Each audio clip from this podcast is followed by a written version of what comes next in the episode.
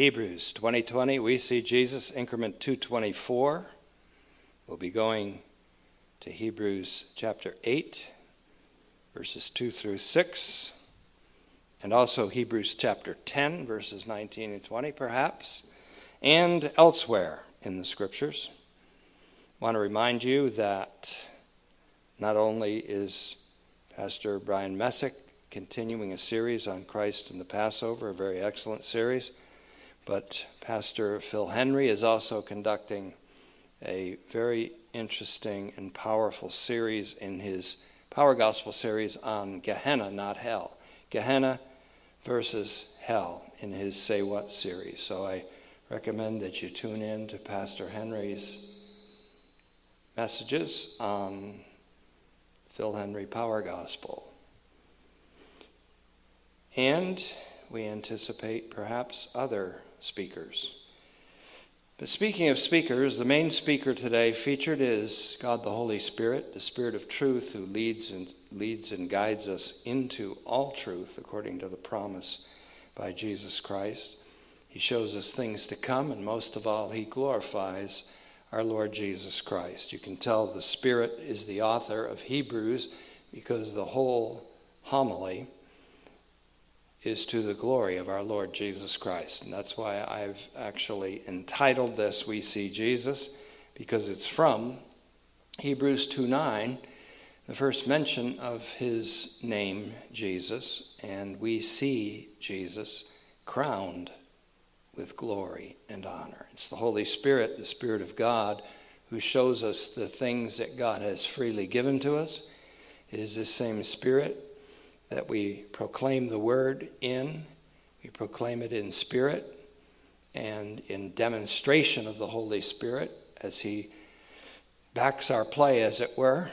And it is this same Spirit who pours out the love of God in our hearts so that when we do proclaim and preach his word or communicate it on any level and in any way, it is done in love. And that should always be understood, because there are some things that we communicate that are difficult, some things that seem harsh, because the preacher is told to rebuke, to reprove, to correct, to instruct, as well as to teach and communicate. But most of all, it is Christ whom we preach, and teaching every person we can, warning every person we can. I think we'll have a little bit of preaching, a little bit of teaching, and perhaps a little bit of warning all in today's message. When I am given a message that involves warning or even rebuke or reproof, it's always, to me, something that's a matter of fear and trembling, because in proclaiming the word, I realize my own unworthiness, and sometimes it's quite painful. But when you're a pastor of a church, you identify with the Apostle Paul, who said that daily it comes upon him anxiety, not neurotic anxiety like is rampant today in our nation and across the world, but a normal anxiety came upon him daily, and it does upon me for the church, for this local church, and sometimes in some measure for the church at large. So if I seem to speak critically, well, let's use that old cliche that with one finger one points at others while three point back at him, and the thumb points upward to God and desperately requires his grace. And so, Father, we thank you that you have authored the Scriptures by the Spirit, not only of truth, but of grace. We pray that you'll convey both truth and grace today, and that you'll impress upon our hearts through the Holy Spirit and through the demonstration and documentation of the Scriptures just how much everything is centered in Jesus Christ, your Son, just how much he is beloved to you, and just how much we are beloved to you as we have been accepted in the beloved. And for this, we're very grateful. I pray that you will Allow me to communicate your word with accuracy, with power, with clarity, and that it may be received by all who hear it in kind. And may, if there's any rebuke or reproof or correction, may we be mature and wise and look to you. For Christianity has nothing to do with self-improvement, but with growing in grace and in the knowledge of our Lord and Savior, Jesus Christ. And it's in his name that we pray these things, and in his name that we give you thanks at the outset of this message today, this increment of Hebrews. Amen. I've made mention of this several times in, I think even in Hebrews, but several times in the course of my teaching in the past few decades. I say several because I looked up the word several, and it means more than two, but not many. So several times, I'm sure. I've referred to a Kikuyu proverb. Kikuyu are a tribe in Kenya, Africa. And this proverb formed the basis for a novel that I read. I noticed when my father used to read some pretty interesting novels. He read Les Miserables. He read something about a coming to America by an immigrant from Greece. I can't remember the title of it. But he also was reading Something of Value by Robert Ruark. And in my view, that's quite a novel, and I picked it up and read it myself. In fact, I think I read it twice. It's about the 1950s in Kenya and about the so-called Mau Mau revolution that occurred then, and atrocities that were committed on both sides of it. It's quite an interesting novel, but it has at its outset a Kikuyu proverb. And here it goes something like this. This is sort of a paraphrase. When we take away from a man his traditional way of life, his customs, his religion, we had better make certain to replace it with something of value.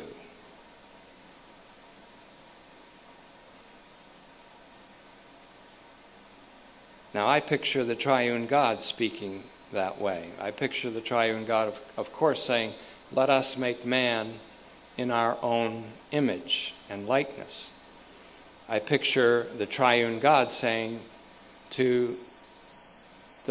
with regard to the Babylonian crisis or the crisis of the Tower of Babel, let us go down and confuse their language and therefore cause nations to be born with boundaries, many nations. But I can also picture the triune God, Elohim, saying, when we take away from Israel its traditional way of life under Moses' law and under the Levitical priesthood, when we take away these customs of the Aaronic priesthood, even when we take away this form of religion, let us make sure that we replace it with something of value. And God has certainly replaced the human traditions, as Peter called them, with something of infinite value. In fact, with Jesus Christ and him crucified, raised, ascended, seated, enthroned at the right hand of the Father. Now, in our structural analysis of Hebrews, this heavenly homily I like to call it, we have, at least the way I see it, three main sections. There's different ways people see the structure of, but I think simplified, it's three main sections. One, is 1:1 to 7:28. We've just completed that essentially in our verse-by-verse aspect of our study. 2, we have what we have just entered, 8:1, which goes all the way to 10:18. 3rd, 10:19, all the way to the end, 13:25. That's a general and I think simplified structure of the homily. Now we've seen how the beginning of the first section, especially 1:3, links to the beginning of the second section, most notably by the depiction of the enthroned Son of God. Hebrews 1:3 and 8:1. He who is the radiance of God's glory, he who is the stamp of God's royal image, he who is the very heir of all things, the one through whom and by whom God created the universe, the Son in whom God has spoken in these last days, has made purification for sins, and has sat down at the right hand of the Majesty in the heights. And this links up with the beginning of the second section in 8:1, where, in summary, what we have had to say so far is that we have a great archpriest seated at the right hand of the Majesty in the heavens. So there's a linkage between this section and this section. And then there's also a linkage that we're going to see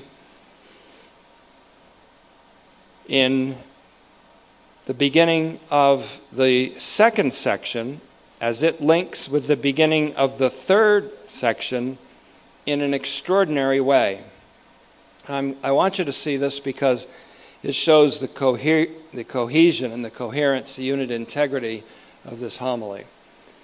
This link between the second and the third, there is that, the first and the second. Now the second and the third, this link is established by the equivalence of the true tent. That's our subject today, the true tent. And so the link between the second and third section is established by the equivalence of the true tent in Hebrews 8:2 with the flesh of Jesus. Tent and flesh. Tent in Hebrews 8:2 at the beginning of the second section, and flesh in Hebrews 10:20, really, in the beginning of the second section. I'm going to leave a little bit of room here for you to discover for yourself what this linkage means.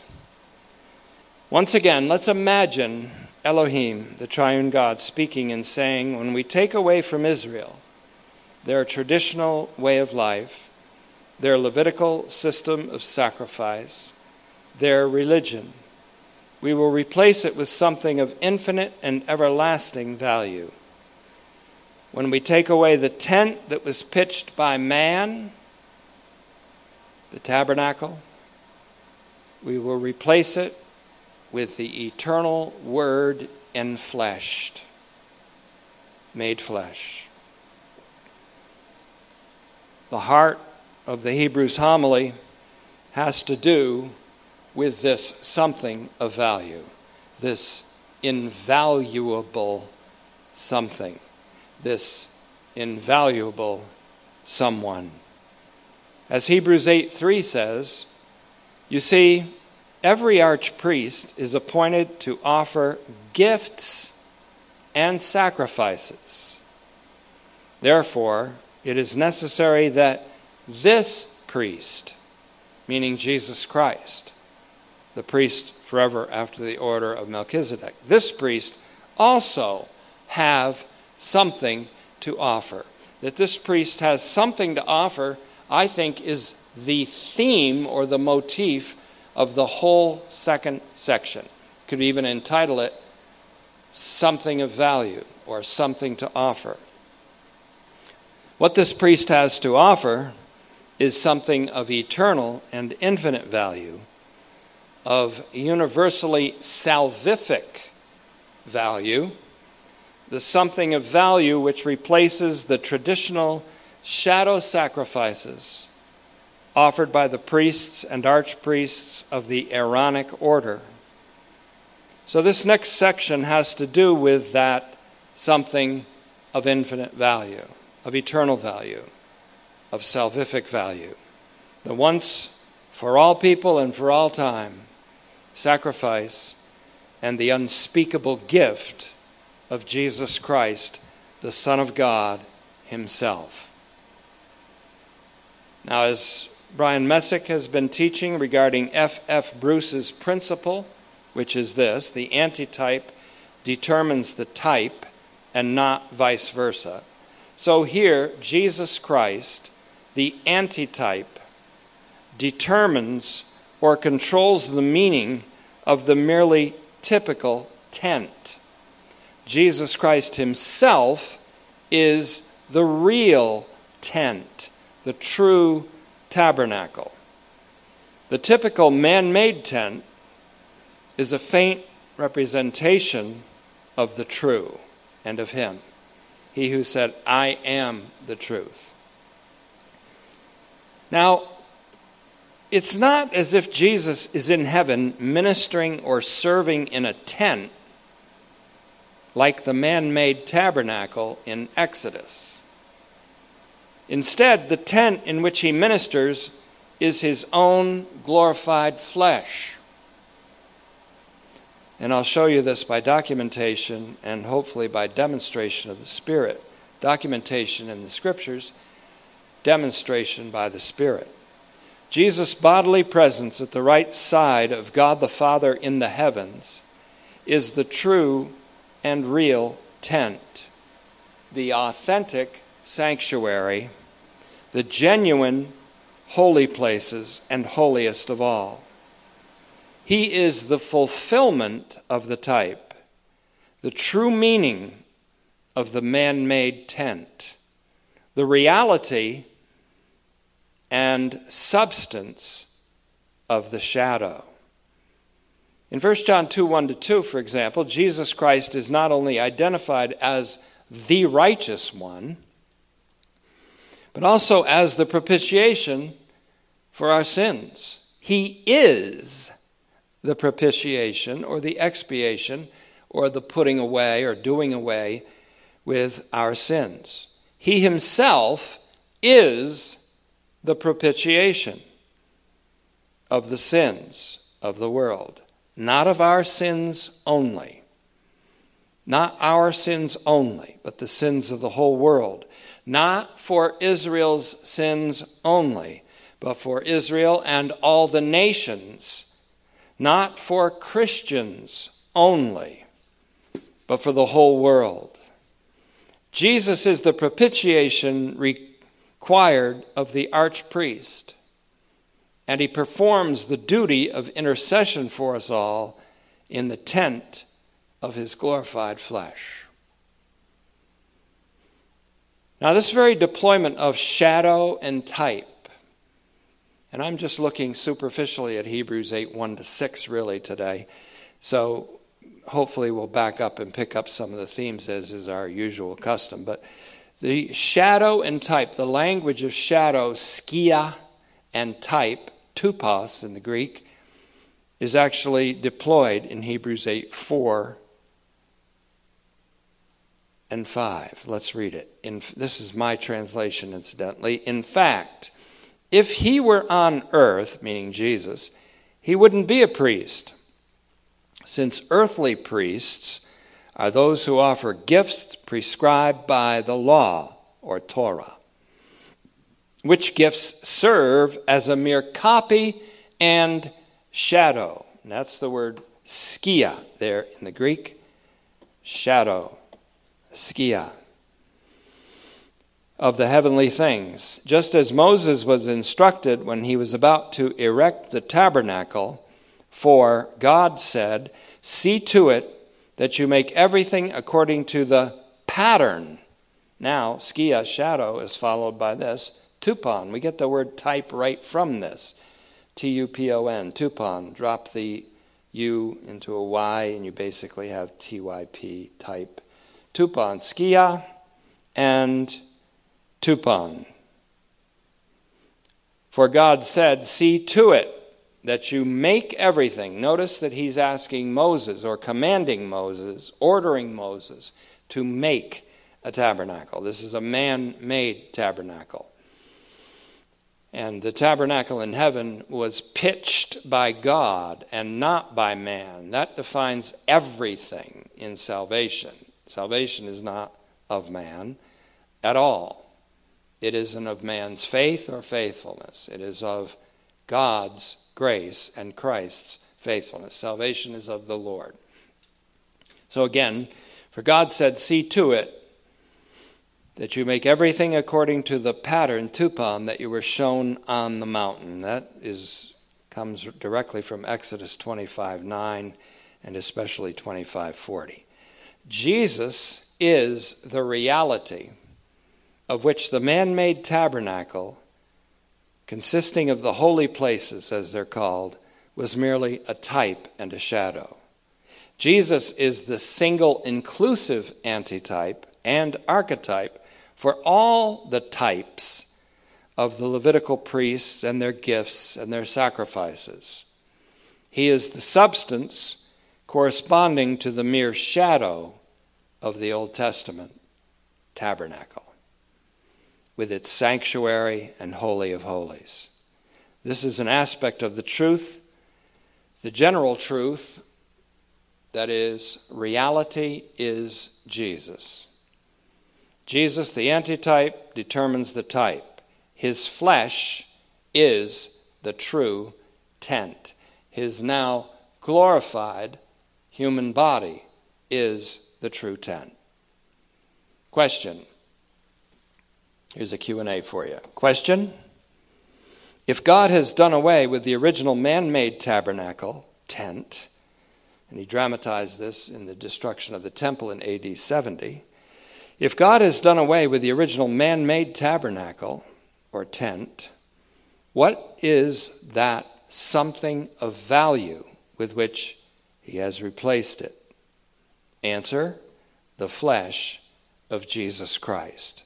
The true humanity, which the eternal Word, himself God, assumed in his incarnation.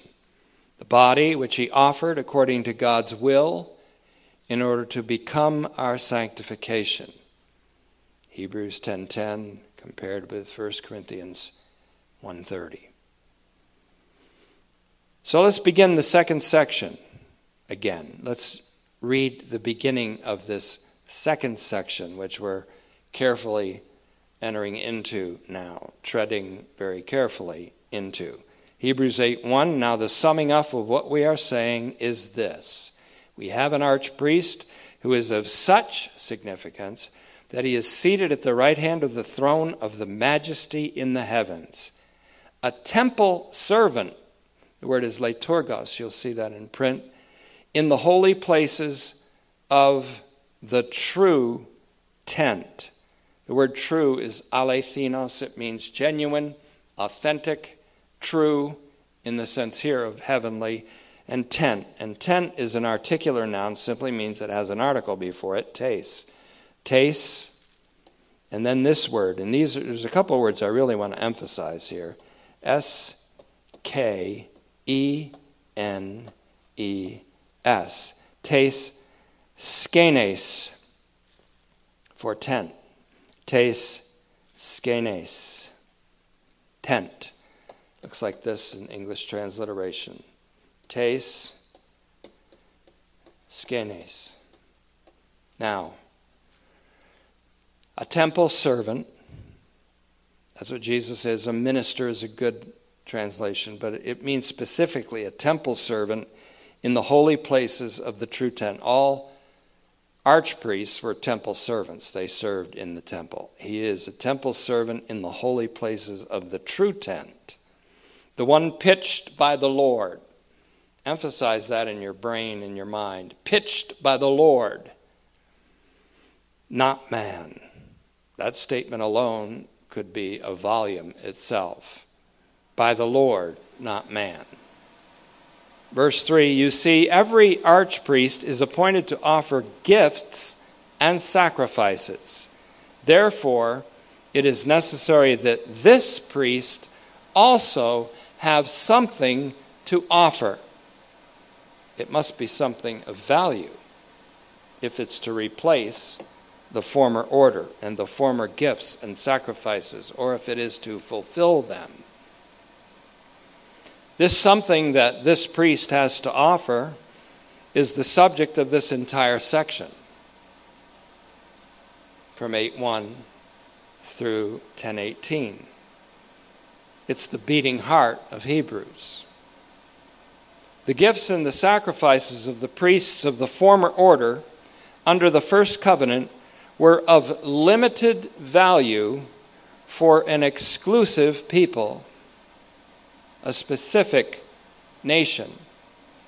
The gift and sacrifice of this priest, Jesus, the Logos and Sarkos, as we called him in John's gospel study, the Logos and Sarkos, the Word made flesh, this priest, the Logos and Sarkos, the Word made flesh, is of unlimited value and for all humanity inclusively. For as Hebrews 9:26 says, he offered himself. And as Hebrews 10:10 says, he offered his own body. And as 10:12 says, having offered one sacrifice for sins forever, after which he sat down. Once again, Hebrews highlights the universally saving significance of Jesus Christ and the universal efficacious impact of the cross of Christ. Now, I'm doing this a little slowly and hopefully a little methodically, but leaving room for you to discover. Hebrews chapter 10, verse 19, begins the third section. And it says this, again, this is my translation. Therefore, that's the inferential conjunction. Remember inference? Remember inferential? The inferential conjunction, un. Therefore. And the sense here from verse 18, the last verse of the second section, going into the first verse of the third section, it's the sense is this. Therefore, since we have forgiveness of sins through his once and for all and forever self-sacrifice, and because there remains no other sacrifice for sins,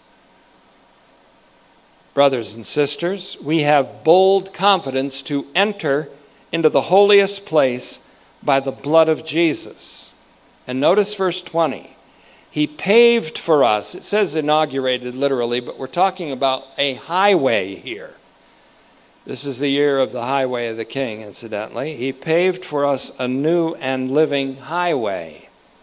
Call it the King's Highway if you want. Through the curtain. A highway that runs right through a curtain because the curtain was torn. He paved for us a new and living highway through the curtain. That is his flesh. Now, we've already seen tes skenes, the tent. Now we see his flesh. And we're going to see a correspondence. T-E-S-S-A-R-K-O-S, tes sarkos, his flesh.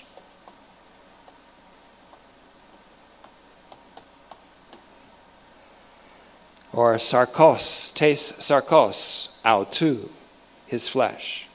Let me read it again, therefore, beginning the third section.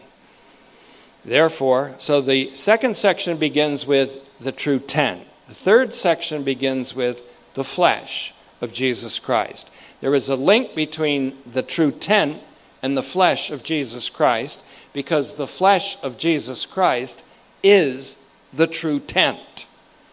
If you read 2 Corinthians 5:1 carefully, you know that when the earthly tent of our body is collapsed, or when our tent is struck, we have an eternal home in the heavens. And so the tent, when Peter said, when this earthly tent of mine is struck or destroyed, I want you to still remember the things I said while I was here.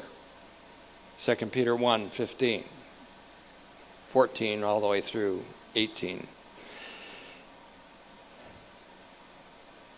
Therefore, make that 12 through 18, basically, of 2 Peter 1. Therefore, brothers and sisters,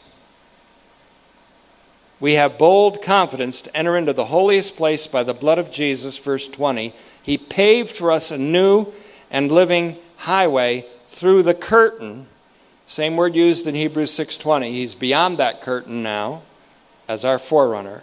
The curtain that is his flesh. Here, the curtain is his flesh. The curtain is torn. He was torn on the cross in his side, in his hands, in his feet.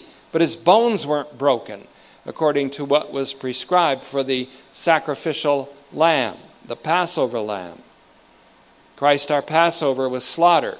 His flesh was torn, but his bones weren't broken. That's Exodus 12:46. And that's also Psalm 34:20, as well as John 19:36 in fulfillment. Now, what's the linkage here? Tent at the beginning of the second section, flesh in the beginning of the third section. Now, we came to Hebrews via the fourth gospel, among other studies. And I'm going to do a brief redo or revisitation of John just to pull up some things into the universal saving significance of Jesus Christ that weren't there in our first go-round. Hopefully I can do that if the Lord gives me time and the Lord gives me breath. In the fourth gospel, there is this verse which deploys both flesh and tent, only this time tent is in a verbal form, so we would say tented or tabernacled or dwelt in a tent. And essentially equates the two, flesh and tent. John 1:14 A, the first half. The word became flesh. S-A-R-X. Sarx. Flesh. The word became flesh. And tabernacled. Right back to back with it. Tabernacled. This time it's the word skenes is found in it, but it's this verb, eskenOsen.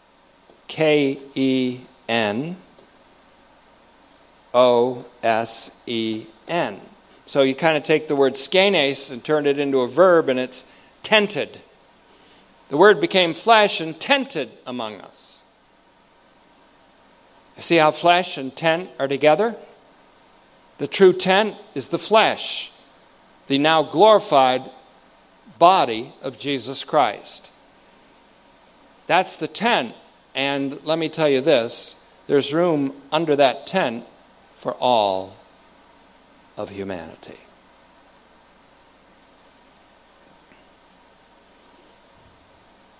So in the fourth gospel, there's a verse that deploys both flesh, sarx, and tent, skenes, essentially equating them. Here it is. The word became flesh, sarx, and tabernacled, or dwelt in a tent among us. Dwelt in a tent is the aorist active indicative form of the lemma form of the verb, which is simply skenao, S-K-E-N-O, omega O, skenao. See the word skenes, only it's in a verbal form. Furthermore, in John 1:14b, the second half of that verse, this word made flesh, sarx, is called the only eternally begotten of the Father. the only eternally begotten of the Father. It doesn't say son, but it means son. And so we have a correspondence here in John 1:14 in the prologue with the exordium of Hebrews. God in these last days has spoken to us in a son. So John together 1:14 reads like this. The Word became flesh and tabernacles, tented, dwelt in a tent among us. What's the tent that he dwelt in? His flesh, the flesh that he became, the humanity that he assumed, a humanity like ours but without sin. So like ours but not like ours. Very like us but not very like us. Like us but not like us. The Word became flesh and tabernacled, or dwelt in a tent among us, and we saw his glory as if in a theater. Glory that can only be that of the only begotten from the Father. Recently, my wife Pam and I and my mother-in-law and my two grandsons went to a theater and saw a production of David at Sights and Sounds. And I can say that we saw the glory of the Lord Jesus Christ in that wonderful depiction of David, even showing Christ and him crucified as David was playing and composing Psalm 22, "Why have you forsaken me?" We saw in a theater, and this, the word theatroma is actually used here in John. We saw as if in a theater, as if a production of God. We saw as if in a theater his glory. Glory. And remember our key verse in Hebrews 2:9. We see Jesus crowned with glory and honor because of the suffering of death. We saw his glory as if in a theater, glory that can only be that of the only begotten from the Father, full of grace and truth. Meaning so full of grace and truth, there's no room for anything else besides grace and truth, love and mercy and reality, fulfillment. In Jesus Christ is a universally and uniquely and unilaterally covenant fidelity. So in Hebrews 1:2, God spoke with finality in a son in these last days. In John 1:18, the only eternally begotten Son exegeted the Father, explained the Father, told him out, revealed him, manifested him. So God spoke in his Son, and the Son manifested the Father. The Father so spoke in the Son that to see the Son, Jesus Christ, is to see the Father. John 14:9. In Hebrews 10:20, here the curtain is the flesh. The curtain is the flesh. But the curtain is part of the tent. So by a figure of speech called synecdoche, where the part is put for the whole, the flesh of Jesus Christ is the whole tent. The whole tent is Jesus' flesh, as the curtain is his flesh. So in Hebrews 10:20, at the beginning of the third section, the curtain is the flesh of the eternal Word of Jesus. But this is a synecdoche, synecdoche, where a part is given for the whole of something, that being the entire tent. This is much, these links therefore, between the second and third section says that the true tent is the flesh of Jesus Christ, torn while no bones were broken. The entire tent is his flesh.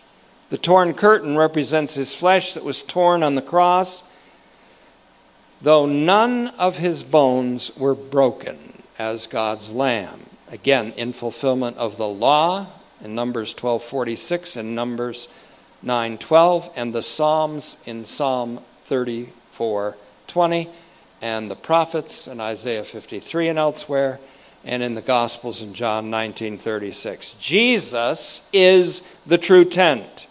And this tent is big enough for all humanity. God has made Jesus Christ to be for us all wisdom, justification, sanctification, and complete redemption. He is our peace, Ephesians 2:14, and our eternal salvation in Hebrews 5:9. His very name, Yeshua, Yahushua, means Yahweh who saves. He is our righteousness in Jeremiah 23:6. He is our life in Colossians 3:4. He is God's unspeakable gift in 2 Corinthians 8:9 and 9:15 to all the human race.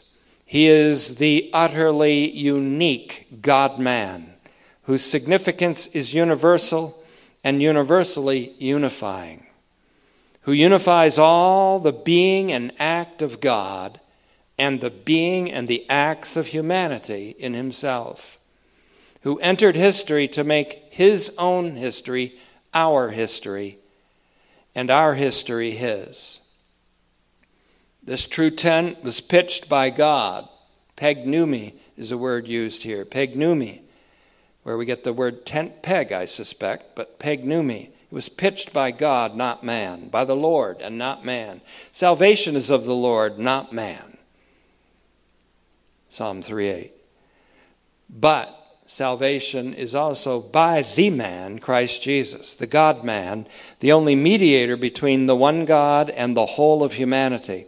In fact, Jesus as mediator, we looked at that preliminarily earlier in our study, Mesites, Jesus as mediator of a new, better, and everlasting covenant, is a subject that is about to be broached in Hebrews 8. Let's look at it in verse 6. But now he, Jesus, has obtained a superior ministry. That's the something of value to replace the ministry of the earthly priests of the Aaronic order. And with that, he is the mediator of a better covenant, which has been enacted on the basis of better promises. We'll see that those better promises are actually nucleated in Jeremiah 31:31-34, or the Septuagint 38:31-34. And so the writer makes a pretty neat segue from Jesus as archpriest to Jesus as mediator as a better covenant based on better promises. It almost sounds like, hey, Jude, better, better, better, better. 13 times, in fact, in Hebrews. Now, something of application on the level of our time. Beyond what we can see with our physical eyes, which we can perceive by faith, Jesus conducts this superior ministry. And beyond what we can see with our physical eyes, the Lord has ordained this hiatus from our physical gathering. We don't imitate what other churches are doing. In fact, I suspect someday this absence or this hiatus will stand as a protest to Christian services and meetings, etc. There are matters that God is dealing with as the one who weighs the hearts of human beings. The Father is pruning the vine, cutting off dead branches, unproductive branches. He's pruning and purging all of our hearts and minds. And I know that he's dealing with matters that may be preventing our full fruitfulness as a community of companions of Christ. The Lord still does not, as he didn't in the age of Joshua, tolerate the keeping of Canaanitish items in the home of Achan. He still does not approve of the thievery of Judas or the hidden dishonesty of Ananias and Sapphira. He still requires, even with the radical alteration of the human situation through reconciliation, God still requires of us that we, especially preachers, we renounce shameful secret things, gimmickry in our messages, so that we're not giving pep talks or inspirational talks or motivational talks that exclude or sideline or marginalize Jesus Christ. That we preachers don't employ deception or that we don't distort God's message, 2 Corinthians 4:2. I don't think any of us, and I include myself especially, I don't think any of us really knows or understands as we ought that the wrath of God, and by wrath of God I mean his transformative justice and transfigurative love, that his wrath, his transformative justice, and his transfigurative love is being directed not first to the corrupt in positions of human governmental authority, not first to those who despise the value of human life and who willingly sacrifice unborn and even now born infants to Moloch on the altar of their own twisted lusts. Not first to those who irrationally deny the Creator's distinction of genders and who discredit his preservation of the universe as they genuflect before the altar of a satanic green goddess. Not first to those who fail our children and hand them over to be mutilated and sacrificed on the altar of an old demonic religiosity. Not first to those who, with breathtaking hypocrisy and self-righteous arrogance, attack the freedom of others while they flaunt their own privilege, fervently believing that their agenda and goal is so holy, so lofty, so pure, that all means of attaining their warped utopia are justified and even sanctified. Where the butchering of unborn and even born children is called sacred and sacrosanct. Not to those who seek to divide and polarize and to weaken the fabric of our national entity. No, God's transformative love and transfigurative justice is not toward those first. Evil has indeed reached a critical mass in our time. And this evil will be judged. With all of this and more, however, we must not forget that the world has been reconciled to God in the crucified, buried, raised, and now exalted Jesus. We can do all of the critiques we want on the socio-political and ideological evils of our time. But even more important is to acknowledge the alteration of the human situation in Christ Jesus. Nevertheless, there is still the human condition as it is, and this condition may well be analyzed and judged. But God's judgment begins with the present believing church, as it is so called, whose message often only features Jesus Christ as secondary to our own lives and works. Jesus Christ, the sum and substance, the heart and center, the life and being of the Scriptures, has been largely marginalized by a church who boasts of our moral superiority or of our saving faith, as we call it. I don't, not anymore. Jesus has been, by and large, sidelined by a gospel that lays the accent on human performance and individual faith, or on an arbitrary and capricious election of some to life and eternal bliss and others to damnation and eternal torment. Not a gospel at all. God has found wanting a double-minded message that in one ritual-centered service gives assurance, then takes it away, that centers its existence in raison d'etre around a magical rite and welcomes others to attend its services while it excludes some from its so-called communion. God's wrath is presently on the empty form of godliness, which denies the essence and power of godliness as being entirely embodied in Jesus. This empty form of godliness actually denies that God justifies the ungodly in Romans 4:5, and that Christ died for the ungodly in Romans 5:6, that his messianic banquet is for those who can never repay him or issue an invitation in return. Isaiah 14:12-14.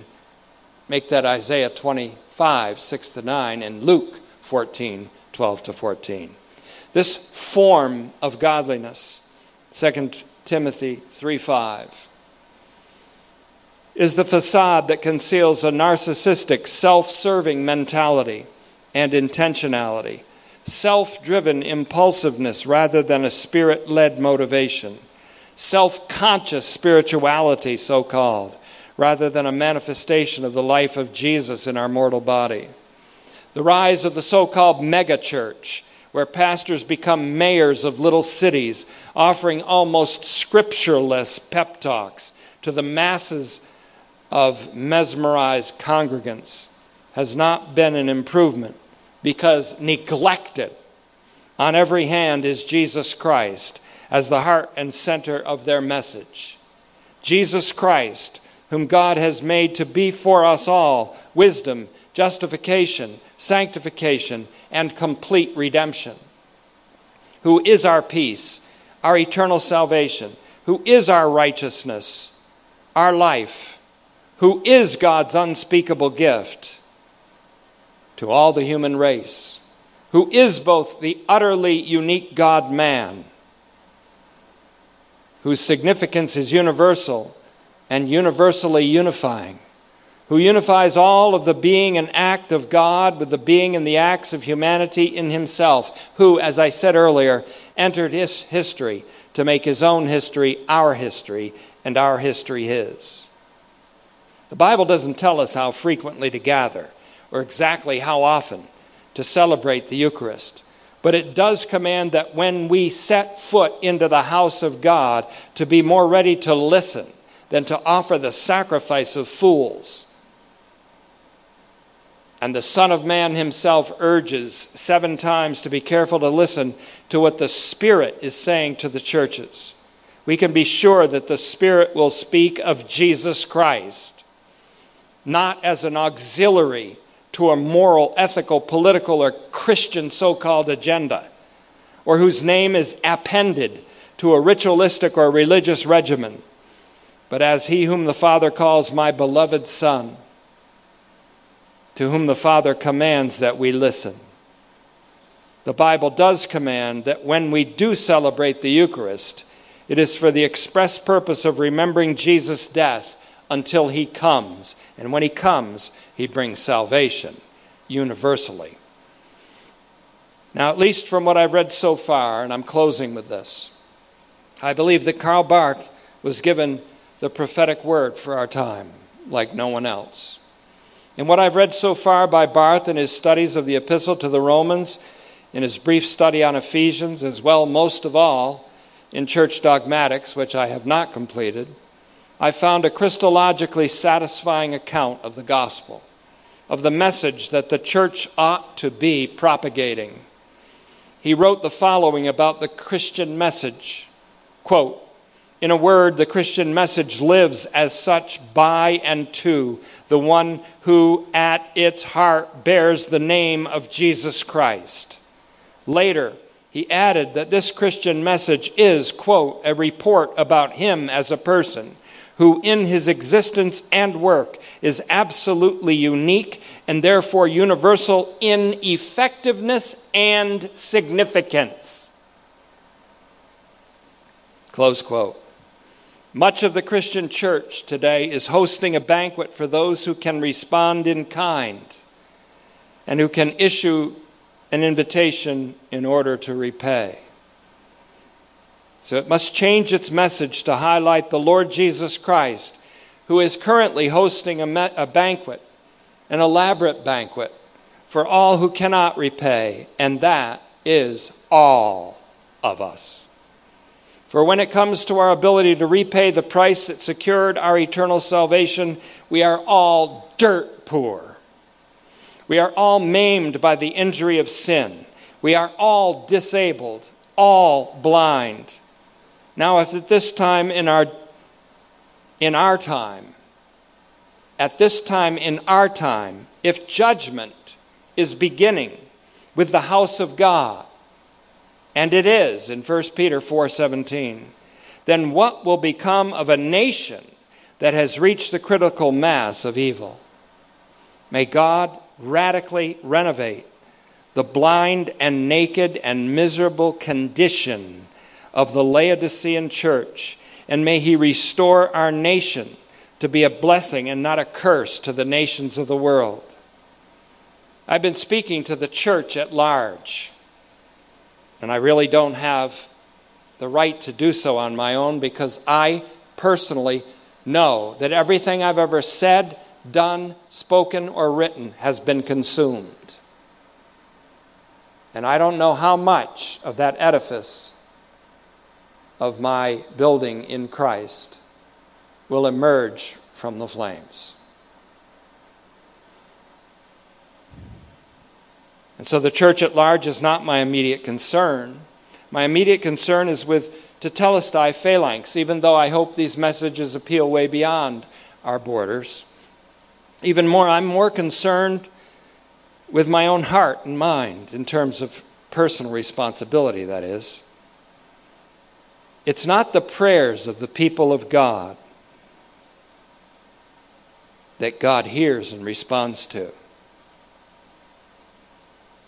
And I don't blame the world for being sick of the cliche, our thoughts and prayers are with you, because it's meaningless in almost all cases. Sick of cliches in them in totality anyways. Sick of cliches. Sick of bumper sticker Christianity. And I'll say it again, it's not the prayers of the people of God that God hears and responds to by healing the land. It is the prayers of his people who have humbled themselves and repented of their self-justifying ways, our self-justifying ways, and then prayed. 2 Chronicles 7:14. As far as I'm concerned, God's judgment does not begin with the church at large, but with Tetelestai Church,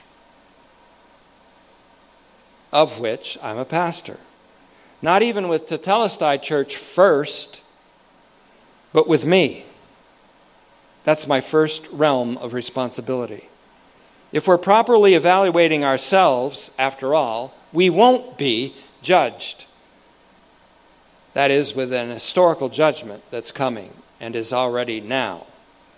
And when we are judged, we're disciplined by the Lord, even us believers, so that we may not be condemned with the world. And by that it means condemned to an historical judgment.